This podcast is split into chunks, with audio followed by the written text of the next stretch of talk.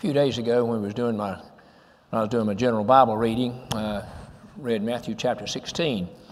And there was a portion here that caught my eye and got my attention and it's kind of stayed in my mind, and I'd like to speak on that this morning to be the Lord's will. This is Matthew chapter 16, beginning in verse 5.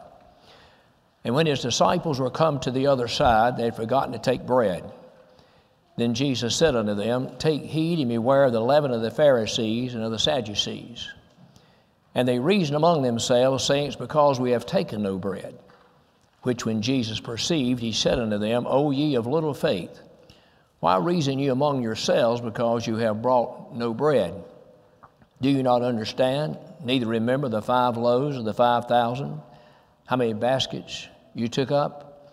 Neither seven loaves or the four, of the four thousand, and how many baskets you took up? How is it that you do not understand that I spake it not to you concerning bread? that you should beware of the leaven of the Pharisees and the Sadducees.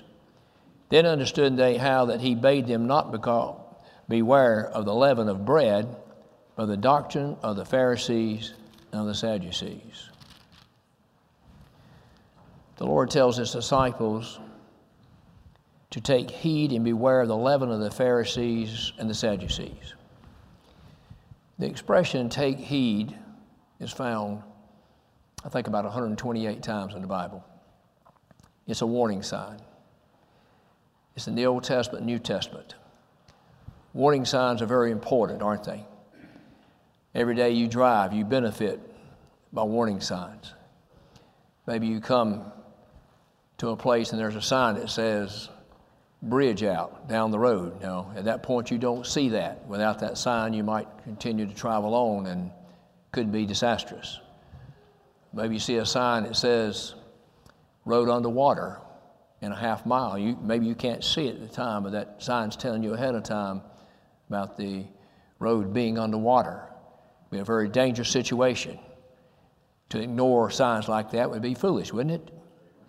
Ignore signs like that and just look the other way and say, I'm not going to worry about it. I, I can get on through that water. I'll find a way around that, that bridge. You got signs telling you that there's a sharp curve ahead. You ever seen those signs where it shows like a snake almost, uh, the way the, the right, way the road goes, to let you know ahead of time this you need to slow down. You know, there's signs when you're on the interstate, uh, when you're coming down a steep grade, uh, what the degree is. It means to, to slow down. These are the warning signs to you to help you stay safe as you're traveling the highways. Sometimes your body we'll give you some warning sounds, uh, signs rather, and maybe sounds too. But anyway, um, and if you take heed to it, it might save you a trip to the hospital. It might even save your life. A lot of times people ignore them. There's, there's nothing to it. It's just indigestion. I'm sure that everything will go away, and they're not having indigestion. They're having heart pains. So the Lord built your body to give you some warning signs. So throughout the Bible, we find the Lord giving us warning signs. The Lord here himself tells his disciples to take heed and beware. Now, all the way through the Old Testament, you find God giving instructions to Israel along these lines. One of the first ones is found over here in the 19th chapter of the book of Exodus. When Israel came across the Red Sea and went into the wilderness, we find where the Lord told them to take heed lest uh, any should touch the mountain, lest they would die, even a beast. This was Mount Horeb, where God came down from heaven and met there on Mount Sinai and delivered the law. He came down, he came down in a fire.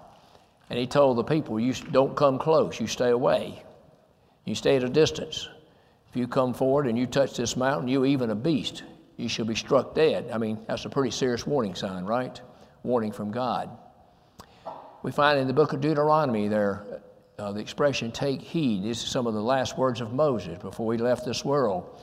And he tells Israel 10 different times in the book of Deuteronomy to take heed.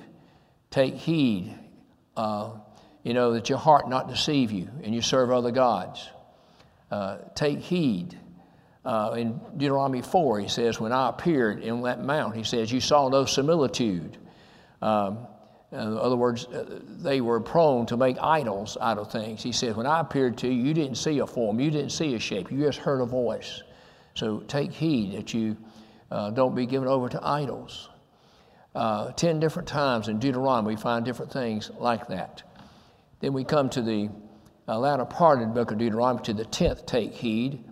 And you're going to find where the Lord said through Moses to the people, says, Take heed, for now you are of the people that belong to God.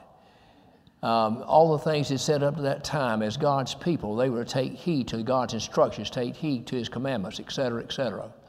And even though God had been forming this nation for many years, you know, it began with Abraham and Isaac and Jacob, and then they were down in the land of Egypt.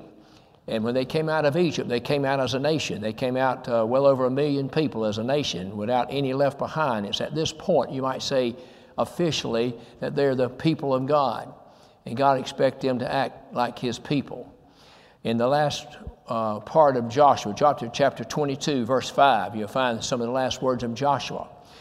Now, Moses gave those last words, and he was the man God used to bring them across the Red Sea. He's going to use Joshua to bring them across Jordan's River into the land of Canaan. And before Joshua left this world, uh, in Joshua 22, he tells them to take heed and be diligent to keep the commandments of God as Moses had instructed them. He says, You keep his commandments, says, You love the Lord thy God, and you are to serve him and worship him and cleave unto him with all your heart and soul. Now, it's from this verse in Deuteronomy 10 12 that the Lord Jesus Christ answered a lawyer over here in Matthew chapter 22. Uh, he, the lawyer had asked him, What is the great commandment? And the Lord Jesus Christ said, You know, the great commandment is that you're to love the Lord thy God with all your heart, all your soul, all your might, and all your strength. The Lord got that from what Joshua said over here. Uh, that's preceded with the expression, take heed. In the New Testament, we find this numerous times. First time we find it's Matthew 6 1 when the Lord told his disciples, He says, Take heed that you do your alms, not before men to be seen of men, for they have their reward. In Matthew 18, he told his disciples to take heed that you despise not one of these little ones. When a little one comes to the Lord, you're not to despise him. The Lord said, Take heed that you don't despise one that comes unto me. Numerous admonitions concerning the ministry. Acts 8, 20, 28. Paul told the elders there at Ephesus, he says, Take heed unto yourselves unto the Holy Ghost which made you overseers to feed the flock of God, which he hath purchased with his own blood. 1 Timothy 4 and 20, Paul tells Timothy, he says, Take heed to thyself and the doctrine, and continue in them, for in so doing thou shalt both save thyself and them that hear thee. Now, I think you should understand here's a good example. What the word saved has nothing to do with hell and heaven, has to do with the pitfalls of life here. He says, Timothy, you take heed unto yourself. You take heed to the doctrine of the Bible, and you continue in them. And if you do that, says you'll deliver yourself. You'll save or deliver yourself and them that hear thee. And that's what I try to do. I try to take heed to myself to the doctrine because I'm interested in being saved. I'm interested in being delivered, in other words, from, from the things of this world right here. And the Word of God will help me do that. And if I'm successful in that and able to proclaim the Word of God to you, then I'll be able to help deliver you from these things, you see. This is all in a timely sense. Now, in the book of Hebrews, chapter 2, verse 1, he says, Let us give them more earnest heed. Uh, when you read this word, take heed, sometimes it's take heed, sometimes it's take uh, diligent heed, sometimes it's take good heed. And here it's take the more earnest heed. And notice what he says let us take the more earnest heed to the things which we have heard. Now, to do that, you've got to hear the things that's under consideration. You hear them in the house of God. Let us take heed to the things which we've heard, lest at any time we should let them slip. For if the word first spoken by angels was steadfast, and every transgression received a just recompense reward, how shall we escape? He said that's what happened in the past. Uh, every transgression received a just recompense or reward. He says, then how shall we escape if we neglect so great a salvation? How do we neglect so great a salvation? By failing to give heed to the things which we have heard. That's very, very important, isn't it? Second uh, Peter 1 and 19, he says, um, we have a more sure word of prophecy. Wherefore we should take heed unto it as a light that shineth in a dark place till the day star arise within your hearts. When he says we have more sure word of prophecy, he's talking about the scriptures. He's talking about the written word of God, talking about the Bible. He said, We have a more sure word of prophecy. It's more sure than anything you have in this world. It's more sure than your experiences, and they're important. But, you know, your mind may uh, get involved and you may lose sight of some of these things, and one thing and another. But the Word of God stays the same all the time. We have a more sure word of prophecy. We do well to take heed as into a light in a dark place. We live in a dark place. We live in a dark world. The Scripture gives us light to help us along the way. Another 19th Psalm, David says, Thy words are like a lamp under my feet and a light under my path. He says, Take heed to these things. Hebrews chapter 3, the apostle says, Let us take heed lest there be an evil heart of unbelief uh, in you in departing from the living God.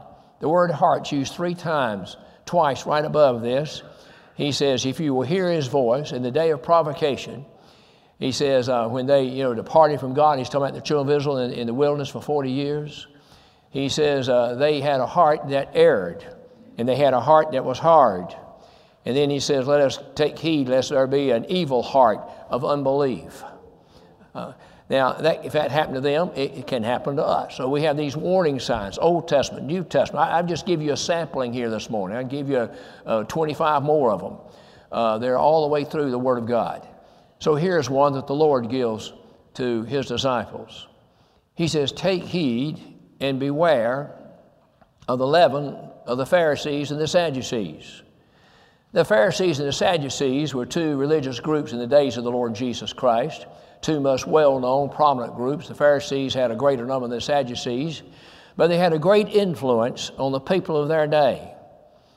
And the Pharisees were a self righteous group. The Pharisees believed in a work system. They believed that you could keep the Word of God perfectly. And they'd wear their garments, you know, um, with the phylacteries on their shoulders and around the hem of their garments. And I like to say that they wore their religion rather than living their religion. Religion is to be lived and not talked about. It's to be lived and not worn. But they wore their religion, you see. And uh, the, a good example of this is in Luke chapter 18, when two men went to the temple to pray. One was a Pharisee, one was a publican. And the Pharisee began first. He said, Lord, I thank you. And I like to say he started off good, but he jumped track in a hurry. Uh, he said, Lord, I thank you. I'm not like other men, like this publican right over here. He's comparing himself to the publican. And he's looking down at the publican. He says, I thank you. I'm not like this man over here, this publican. Says, uh, I fast, you know, twice a week. I give tithes of all that I possess. Well, the Lord didn't require them to fast twice in a week, but he's gone overboard, you see. I fast twice in a week, and I give all that, uh, tithe all I have, my possessions, etc. I'm not a, a, murderer, I'm not an adulterer, an evil person, etc., etc.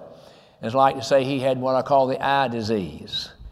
But the publican smote himself on the breast and Lord, have mercy upon me, a sinner. Now, here's the difference between the two men. The man who had fewer words to say, but listen to what words he did say. He smote himself right where he hurt, right on his breast, right in his heart, right where he felt it. Uh, the Pharisee didn't have any heart problems, but the publican did. Uh, I, I, have a few heart problems along those lines, and I'm thankful for them. Uh, he says, Have mercy upon me, a sinner. And the Lord said, This man went down his house justified, that is, in the sight of men, rather than this other man did here, the Pharisee. But that's a clear illustration of what a Pharisee was all about. And then you have the Sadducees. You come over to the book of Acts, and you read where the Apostle Paul was uh, a prisoner and uh, he had an audience, he looked out there, and there were Pharisees and Sadducees. And uh, we find where the Bible says that Sadducees did not believe in the resurrection, didn't believe in angels, didn't believe in the Spirit. But the Pharisees confessed both. Now, the Pharisees were on target concerning that. But the Sadducees did not believe in the resurrection. And that's why they were sad, you see. I, it, you know, it's just amazing to me how, how these kind of titles and phrases uh, play out based upon things like that and the Pharisee. Uh, I'm fair, you see. Uh, I'm perfect. I'm sinless. I, I, am you know, I'm walking in a straight and narrow way. You want to know how to walk? Just follow me. That's what he had to say. But the Sadducee was sad because he didn't believe in the resurrection. That'd make me sad if I didn't believe in the resurrection. Uh, he didn't believe in the resurrection, didn't believe in, the, in angels, and didn't believe in spirits. All three of these, of course, are biblically taught. That's what the Pharisees and Sadducees, who they were. And the Lord tells his disciples here, he says, Take heed and beware of the, of the leaven of the Pharisees and the Sadducees. Now, when disciples heard that, as so oftentimes as you find in the Bible, you'll find where they misunderstood. They, they took it for the natural rather than the spiritual. And you find this over and over again, especially in John's gospel. When you go to John chapter 3, for example, uh, when the Lord was dealing with Nicodemus, the Lord said, Verily, verily, I say unto you, except a man be born again, he cannot see the kingdom of heaven. When Nicodemus heard that, he says, How can a man enter back in his mother's womb the second time? See, Nicodemus is thinking natural, he's thinking physical. The Lord was thinking spiritual. In John chapter 4, the Lord meets at Jacob's well with a Samaritan woman. And in the interaction, exchange he has with the Samaritan woman, he asks her to give him a drink from this, of the water of Jacob's well. And uh, she says, How is it thou, being a Jew, dost ask such a thing of me, being a Samaritan? Uh, the Jews and Samaritans didn't have anything to do with each other. She recognizes him by his physical features that he's a Jew. And uh, she's surprised that this Jew would ask her to do such a thing. And the Lord replied unto her, He says, uh, The water you drink out of this well, you'll thirst again. But the water that I give unto you is like a you know everlasting spring of water within, and you shall never thirst again. She said, Lord, give me some of that water. She thinks he's talking about natural water, not spiritual water, you see. And so you can just go on and on and on. Just study the Gospel of John, and uh, you'll find almost in every single case when the Lord first uh, teaches or explains something to those in his audience, they take him to be talking about natural things when he's talking about spiritual things. So the disciples right here, they, uh, when he says to beware of the leaven of the Pharisees and the Sadducees, uh, they reply and they reason among themselves, saying, because we've taken no bread. They don't understand. Which when Jesus perceived, when he understood this, he said unto them, O ye of little faith. It's one of the Lord's favorite expressions. O ye of little faith. This is at least the fourth time that the Lord has used this concerning his disciples. First time is in Matthew chapter 6 when the Lord tells us that no man can serve two masters. He will love one and hate the other. He'll hold to one and despise the other. You cannot serve God and mammon. And the word mammon means wealth, it means riches. He says you can't serve the Lord in the world out here. You can't serve the world in riches. You're going to be a servant to one or the other. You can't be a servant unto both of them. Like the story I like to tell from time to time is the, the man uh, back in the Civil War days who didn't want to take a position, didn't want to take a side, in other words. He wanted to be neutral. Uh, but that was an impossibility in that day. And so he wore the gray pants and the blue shirt, so that got him shot by the North and the South. The South shot him in the shirt, and the North shot him in the pants. And that's what it gets you when you're trying to straddle a fence. You just can't do it. You better get on one side of the fence or the other. So you can't serve God in mammon. The Lord didn't say it was hard to serve God in mammon. He says you can't do it. If the Lord says you can't do it, don't even try, because if He says you can't do it, you can't do it. And then He told His disciples, he says, uh, you take a look at the fowls of the air. He says, they don't sow and they don't reap and they don't gather, yet God feeds them. And the lilies of the field, he says, see how they toil not and spin not. He says, Solomon, all of his glory, was not arrayed like one of these. Take no thought for what ye shall eat, drink, or what ye shall wear. That's the necessities of life right there your food, your drink, and your clothing. Take no thought for it. He's not telling you not to be concerned about it. He's not telling you that you don't have to uh, plan for these things. But he's telling you not to fret over it, not to worry about it, because there's a solution to it. He said, Now, if God so clothed the grass of the field, which is soon cut down and put into the oven, how much more shall he clothe ye, O ye of little faith? How much more shall he clothe you? If God clothes the grass of the field, if he feeds the, uh, the fowls of the air and takes care of them, how much more th- you think he'll take care of you and feed you and clothe you? See, I'm talking about social security. It comes from heaven and not from Washington. What comes from Washington is social insecurity. How secure do you feel in your social security this morning? Uh, most people who aren't drawing it yet think they never will. Those who are drawing it just happen to get it from month to month, thinking that might be the last thing I'll ever see. But see, the Lord's promise is sure. So he goes on to say, Take no thought for tomorrow, for today sufficient for the evil thereof. You got enough on your plate today without borrowing from tomorrow. You got enough on your plate right here today. Yesterday's gone, yesterday's history. Uh, two days that keep you from enjoying this day, and that's yesterday and tomorrow. Yesterday again is gone, it's history. No need to fret about what you did do, didn't do, one thing and another. Maybe learn some lessons from it. And tomorrow's coming up, but uh, it'll get here soon enough. Let's just focus on what's in front of us here today, you see. He says, Take no thought for tomorrow, for sufficient for today is the evil thereof. Seek ye first the kingdom of God and his righteousness, and these things shall be added unto you. Now, there's your heavenly security.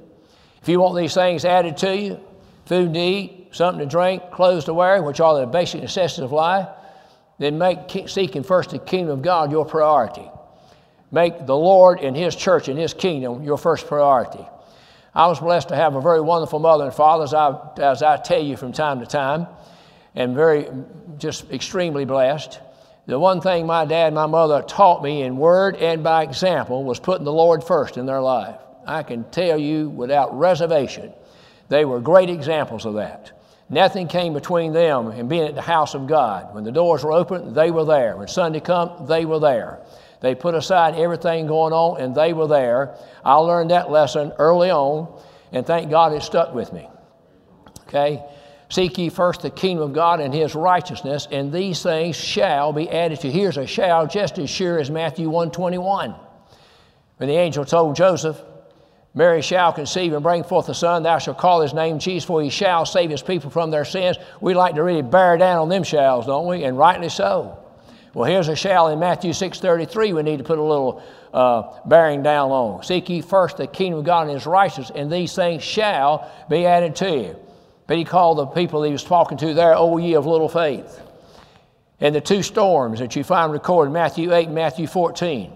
In that first storm, the Lord Jesus Christ is in the bottom of the ship. And the storm is so, so great, the disciples have great fear, and they wake him up.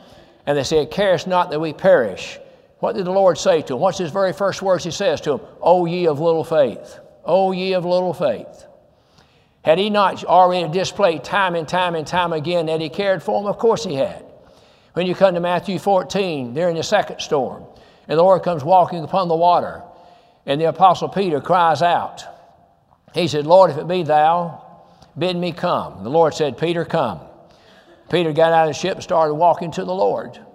And as long as his eyes was on the Lord, he was successful. He was walking on the ways. He was uh, above his trials, above his tribulations at that time, above the problems uh, that he was facing this great storm.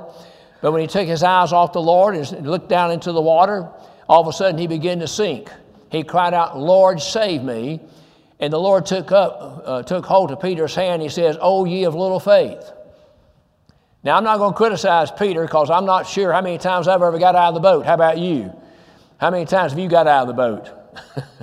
when when the, you were in the boat in the great storm, how many times have you got out of the boat? Well, I guess mine's zero. All right, so at least Peter got out of the boat. He had enough faith to get out of the boat, enough faith in the Lord to keep him afloat. He just made a mistake taking his eyes off. He looked at the circumstances rather than the Lord Jesus Christ. That's the third time he calls them, Oh, ye little faith. Or says that to somebody. And now, here for the fourth time, he tells these disciples, O ye of little faith. And he's going to bring something back to their attention. Notice what it is. O ye of little faith, why reason ye among yourselves because you brought no bread? Now, if you look at the account in Mark chapter 8, you'll find on that ship they actually had one loaf of bread. But it, uh, I think, uh, just speculating a little here, uh, may, maybe they were going to had plans to buy some bread as soon as they got to the other side. But regardless, they didn't have enough bread if the Lord was wanting bread right then. So he says, uh, Do you not, why, uh, excuse me, O ye of little faith, why reason you among yourselves because you have brought no bread? Do you not understand? Neither remember the five loaves of the five thousand and how many baskets you took up? Neither the seven loaves of the four thousand, how many baskets you took up? Do you not understand? Do you not remember? It ain't like it been 20 years since this happened. Two chapters earlier, Matthew 14, you got the miracle of the five loaves and the 5,000. In the previous chapter, just prior to this, I mean just immediately before this, you got the miracle of the 4,000 and the seven loaves. Do you not remember this? In other words, if I took the loaves that you gave me on those two occasions and I multiplied the loaves, why are you worried about not having any bread? That's what he's getting around to. Do you not think I can produce bread if I need bread? Do you not think I can supply uh, all of us here with all the bread I need right now or we need right now? Have you forgotten? Have you failed to understand? Do you not what? remember? That's piercing questions, isn't it? Do you not remember these things? Well, again, it hadn't been 20 years, it had just been a very short period of time. And already that experience had kind of slipped their mind, apparently. So, why these two miracles? The first miracle, the miracle of feeding the 5,000 with five loaves and two fishes, is recorded by every gospel writer. The only miracle Christ performed that all four gospel writers uh, put down. So that, within, that right there tells me I need to pay a little special attention to it. If I read Matthew, Mark, Luke, and John, I'm going to read about this miracle four times. There's other miracles I read about. I read about one time, some of them two times, some of them three times. This is the only one I read about four times. This miracle was performed among a great many people 5,000 besides women and children. This miracle was done in a public setting, in a public way, uh, in contrast to many of the miracles Christ performed. Most of the miracles Christ performed was performed in the presence of an individual or in the presence just a few people, maybe a few more sometimes. But here is 5,000 besides women and children. You put all that together, you probably got at least 8,000, maybe 10,000 people that were taken care of on that occasion, although the number 5,000 is what comes to our attention. All right, the Lord here is going to perform a miracle a little bit unlike some of the other miracles. There's two miracles in which Christ took nothing and brought something out of it. In other words, he produced something that didn't previously exist. If you look in John chapter 2, you find where the Lord was at a wedding in Canaan. He and his disciples invited to this wedding, and uh, they ran into a problem because they didn't have any wine. And so the Lord is going to tell the disciples to get these containers and fill them with water. And water went in, but wine came out. The Lord produced wine when no wine existed. He just turned the water into wine. Water went in the pots, Wine came out of the pots. Something miraculous took place with that water while it was in the pot. When the Lord performs this miracle here, both miracles actually, He's going to take something that doesn't exist. Yeah, the bread and the fish uh, were there, but the Lord is going to uh, bring into existence something that didn't exist. He's going to bring enough food into existence here that's going to take care and supply all the great multitude. Now, notice wine and bread. When you come to communion table, what's on that table? Wine and bread. The wine symbolizing, of course, his shed blood, his, the perfection, sinless of the nature of Christ, the unleavened bread in the same way. So that's what's on that table. That's the two miracles Christ performed when he took something that did not exist and brought it into existence. See, when he uh, gave sight to the blind, or gave hearing to the deaf, or enabled the lame to walk, he didn't bring anything to existence, he just miraculously cured what the situation demanded. He gave sight to the blind, he gave hearing to the, to the deaf, and he enabled those that were lame to walk. And those that were dead, he raised back to life again.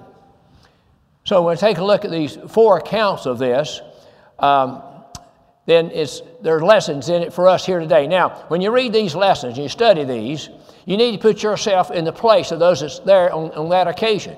So let's just do that this morning. You're part of 5,000 people here, and the Lord Jesus Christ sees you. And the Bible says that He had compassion on the multitudes.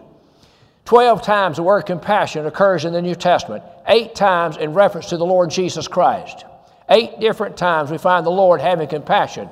And here's the first one He has compassion on the multitude. When you get to the second miracle, it'll be the same way. He saw the multitude and he had compassion on the multitude. The word compassion doesn't mean pity doesn't mean pity. It's a lot stronger word than that. Uh, the word compassion means that we put ourselves in the place of those that we have compassion with. We try to relate to their situation, we try to relate to their circumstances. The Lord Jesus Christ had compassion on the multitudes. What did the disciples want to do? The disciples wanted to shoo them away. Disciples wanted to solve the problem of sending them away but the Lord wasn't going to send them away. It's kind of interesting. The Lord called these disciples, these apostles, to go to the multitudes to preach, and they did. But then when the multitudes came to them, the, the disciples wanted them to go back home. So the Lord had compassion on them. And the Lord asked, first of all, Philip, What have you, Philip? And Philip did a little calculating. He saw the great multitudes, maybe did a little estimating, etc. He calculated just exactly how much it was going to take to be able to feed this great multitude, and he realized we don't have near enough. Had penny, uh, 20, uh, uh, 20 uh, penny worth of bread. And when you look at the word 20 in the Bible, or it's 200 penny worth of bread, excuse me. But 200 is a multiple of 20, isn't it? When you look at the word 20, the number 20 in the Bible, you're going to find that to be a number of insufficiency. For example, you'll find how many years did Jacob spend down with Uncle Laban? He spent 20 years with Uncle Laban, didn't he? To get his wives and the cattle and everything, he spent 20 years. He was delivered from Uncle Laban, what? In year 21. 21 is divisible what number? Seven, isn't it? And seven is the number of completion and perfection. It was in the 21st year that he, uh, that he got uh, deliverance from Uncle Laban. In Judges chapter 4, the Lord has sold Israel unto the king of Canaan, Jabin, and he oppresses them for 20 years. It's in the 21st year that God delivers them. In 1 Samuel chapter 7, opening verses, you're going to find where the Ark of the Covenant is in the household of Abinadab. It's going to be there for 20 years. It's going to be year 21 that God delivers that Ark of the Covenant out of that household. 21 is divisible by 7, the number of perfection, number of completion. 20 is one year short. 20 is a year or a number of insufficiency. And uh, this 200 penny worth of bread is going to be insufficient, isn't it? He says it's not enough just to give everybody a little. Now, also when it comes to that number 20 and the multiple of it, um, over here in the book of 2 Samuel, chapter 14, you're going to read about a man named Absalom. And Absalom is described as a man who was head and shoulders, you know, above everybody. He was, uh, he was known for his beauty from the top of his head to the bottom of his feet. If you want to talk about a man walking around in vanity, then study the life of Absalom. And it says, at the end of the year, his hair was so long, his hair was so heavy, he had it polled. That means he had it cut off and it was weighed and it was sold and it would grow again. It was so thick, it was so heavy, one thing and another. Then he had it polled ever so often, usually about once a year, and his hair weighed three to four pounds. My whole head don't weigh that, much less what little hair I've got left on it.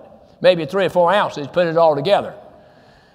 But anyway, he has hair polled, his hair cut, hair was weighed, hair was sold.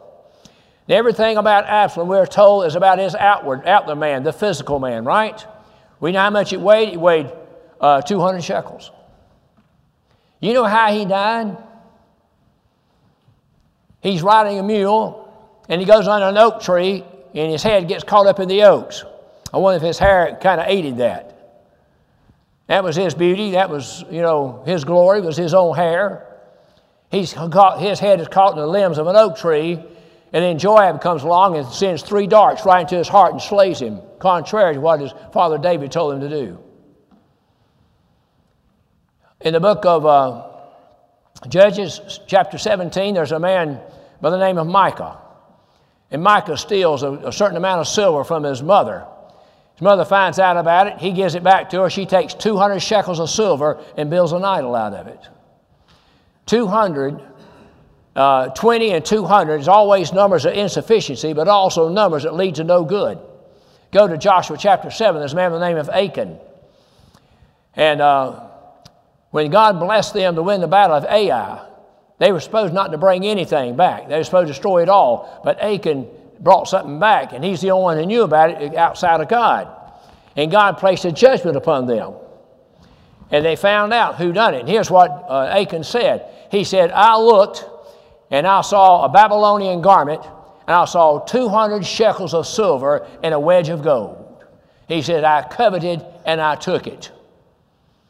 You know what began his sin of covetousness? It was with a look. It was with a look, looking in the wrong place. What did he see? He saw the Babylonian garment. That appealed to his eyes.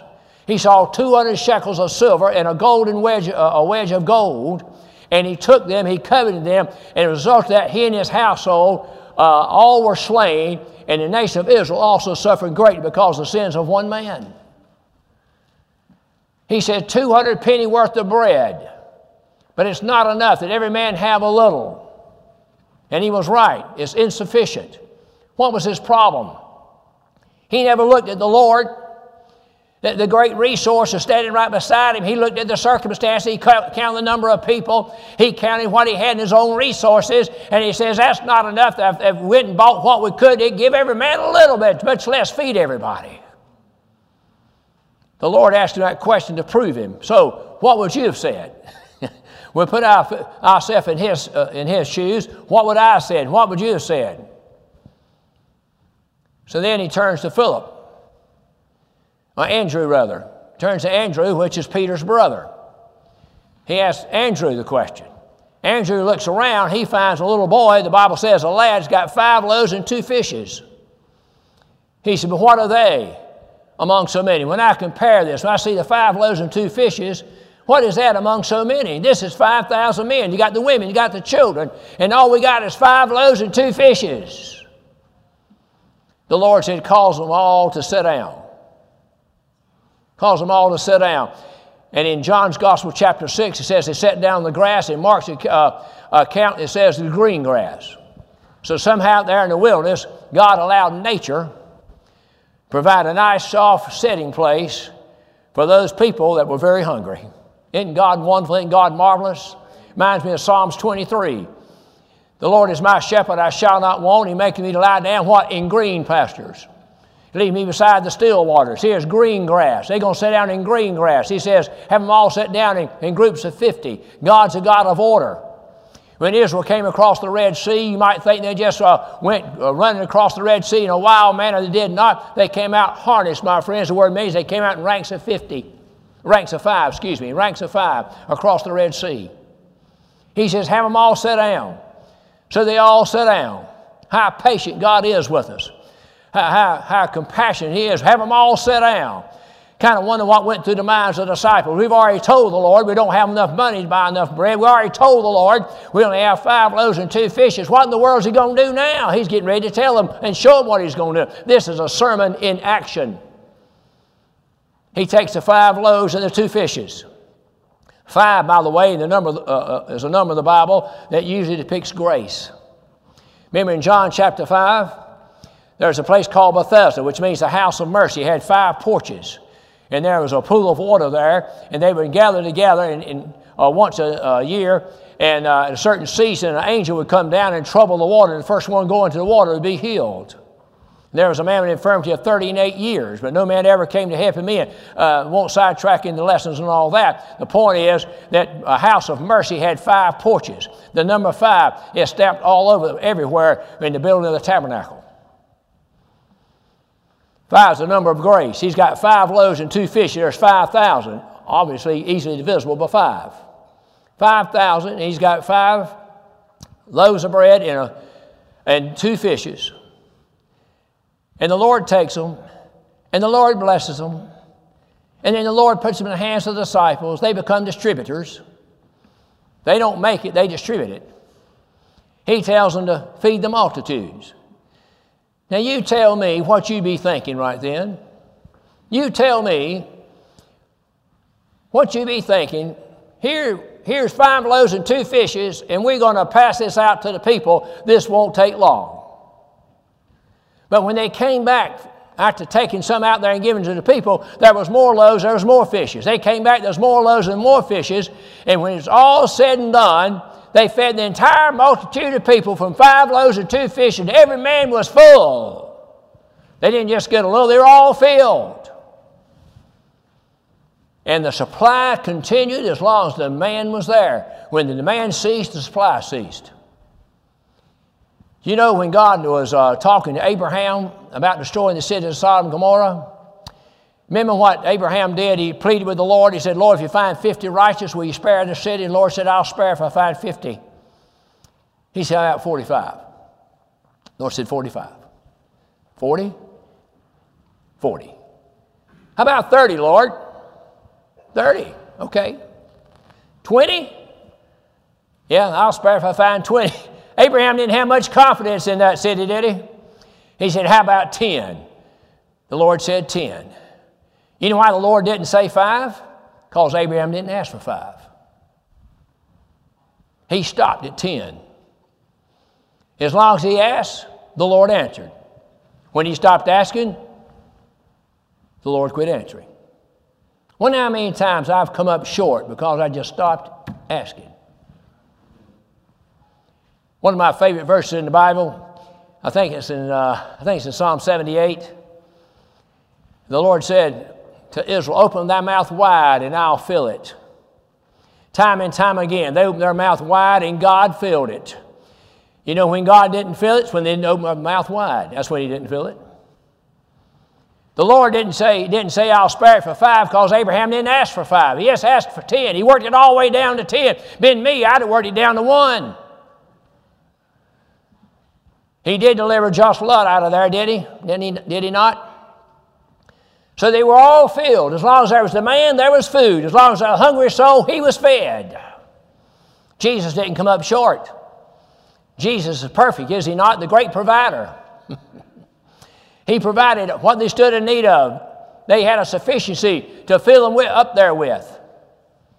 The Lord took five loaves and two fishes. Just seemed like a small thing, a small amount. But look what the Lord did. In the hands of the Lord, He multiplied it. A little in the hands of the Lord is much. A little in the hands of the Lord can be a great deal, can it not? God can just take the smallest thing, my friends, and He can just uh, explode it. He took a just a little small stone, a smooth stone, and put in the sling of, of little David, and he slew a giant. He did. he took a rod and put in the hand of a weak man by the name of Moses. Moses said, Lord, I'm not eloquent. I cannot speak. Uh, I don't have the power. I don't have the strength to go down there. He put a rod in Moses' hand, sent him down there, and brought an entire nation of people out of the land of Egypt. Just a small thing. I remember when uh, in 2 Kings chapter uh, 4, I believe it is, you're going to find a widow woman. Her husband's dead. She has no means of support.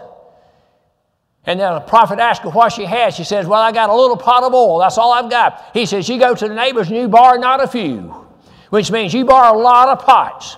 And the Bible doesn't tell us how many pots she borrowed, but she borrowed enough, borrowed enough pots, she brought them back. And that all those pots was filled with, out of one little pot of oil. Her little pot of oil over here filled all the pots that she went out and got and brought. How much oil was in that pot? It was enough to fill every pot she borrowed. If she'd have borrowed five more pots, it'd been enough to fill five more pots, you see. And he said, Now you go sell the oil and you pay off your debt and then you live on the rest. I love the Lord solutions. I just love the Lord solutions. Uh, you say, well, Brother Lawrence, that was great for her. What about me? I'm telling you, the Lord will take care of you. The Lord will take care of me. I've already given you Matthew 6 33 this morning.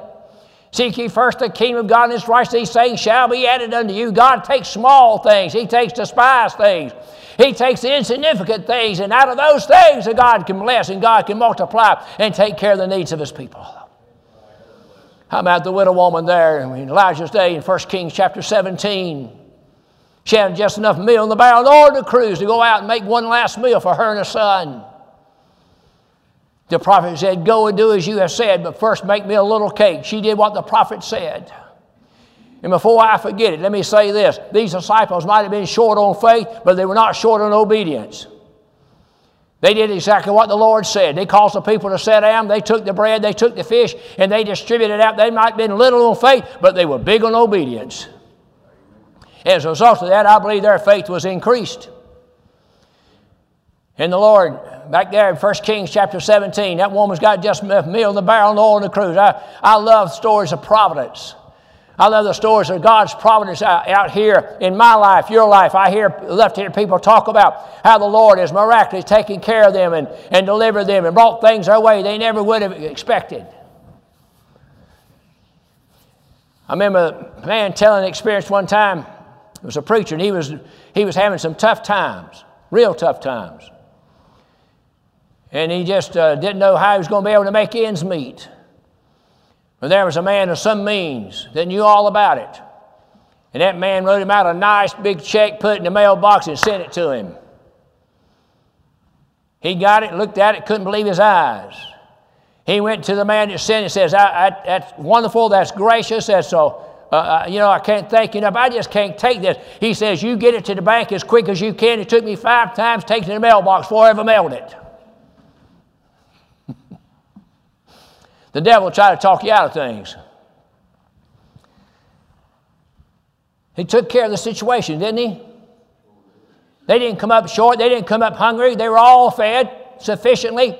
And then they gathered up. The Lord said, Gather up the fragments, nothing be lost. They gathered up 12 basketfuls. God not only took care of the multitude, He took care of His servants, took care of the disciples. They had something to eat. They had a basket to take home with them. No doubt to help them remember this occasion, yet they've forgotten it, it seems like. I'm, I'm, I'm going to tell you, uh, uh, uh, you, know, you might think, well, if I'd have been there, boy, I would have forgot that. I doubt that's true. I imagine you would have. You know, uh, better, better those disciples were. But they took it home. They had, they had it right there. God took care of them. They did what God said do, and God took care of them. He said, Don't you remember that? Now, the Lord don't mention the fish here, just mentions the loaves. I think one reason because right after this, the Lord's going to launch into his sermon in John chapter 6 of him being the bread of life. And see, this miracle caused many people to follow the Lord, but only a few drew near to him. They like being fed, they like to have their appetite satisfied. It caused a great many people to follow him, but only a few people to draw near to him. I want to follow the Lord if I know my heart this morning. But more than just following the Lord, I want to draw near to the Lord. James tells me, draw near to God, he'll draw nigh to thee. If I want to have a nearness to the Lord, if I want to have close fellowship with the Lord, if I want to uh, feel His hand in my hand, feel His hand in my life, then I got to draw nigh to Him. He had a lot of people to follow because of these miracles. He says so. In John chapter 6, you followed me in the miracles and the loaves. But when Jesus Christ started preaching to them, it was a different situation, wasn't it? When the Lord started preaching, my friends, He just weeded them out. When the Lord started preaching, when He said, The flesh profiteth nothing, the spirit did quicken. My words, they're spirit and they're alive. When he said, No man can come to me except the Father has sent me, draw him. I'll raise him up again in the last day. And all that the Father gave me shall come to me. And he'd come in on no wise cast out. When Jesus began to preach those wonderful doctrinal truths, brother, the people began to go another direction. They took the physical, but they didn't want the spiritual. The Lord reminds them of these two miracles the five loaves and the few fishes, the two fishes, that satisfied the 5,000, some women and children, and then the 4,000. And here he just asked, How many loaves do you have? And they said, Well, we have seven. Well, seven's a number of completion, perfection. And how many fishes? He said, We've got a few small fishes. We're not told exactly how many.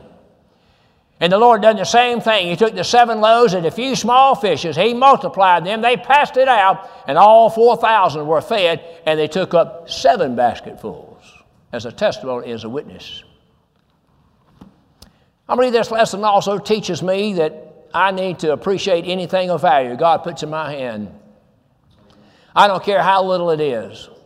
I need to appreciate what God has done for me.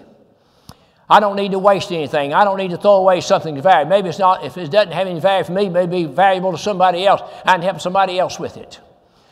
Um, I think you can go to extreme sometimes, maybe. My mother, she was, grew up in the Depression. And I tell you, you didn't throw away anything during the Depression. Not from what I've read. Those were hard times. Those were tough times. And my mother wouldn't throw anything away. If, uh, I don't care what it was, she just wouldn't hardly throw anything away. She wasn't a hoarder now. I'm not talking about that. She just wouldn't throw things away. If she can get one more, one more wash out of a washcloth, she'd get it. We'd give her washcloths and we'd give her towels and everything, brand new ones. Uh, you know, at Christmas, whatever. She'd put them in the drawer, keep using those ones that you could open up and see right through it and count the strings in it. So, Mama, you got new ones over here. What are you doing? Well, I'll get to them sometime or another. They're still getting, getting the job done. And when they come to see us and we'd throw things away, first thing you know, we'd find them again. She didn't go in there and got them out of the trash can because she thought, well, these ain't wore out yet. Now, I don't think we have to be quite that bad. but I didn't grow up in the Depression either. Do you not remember? Do you not understand? Let's not forget.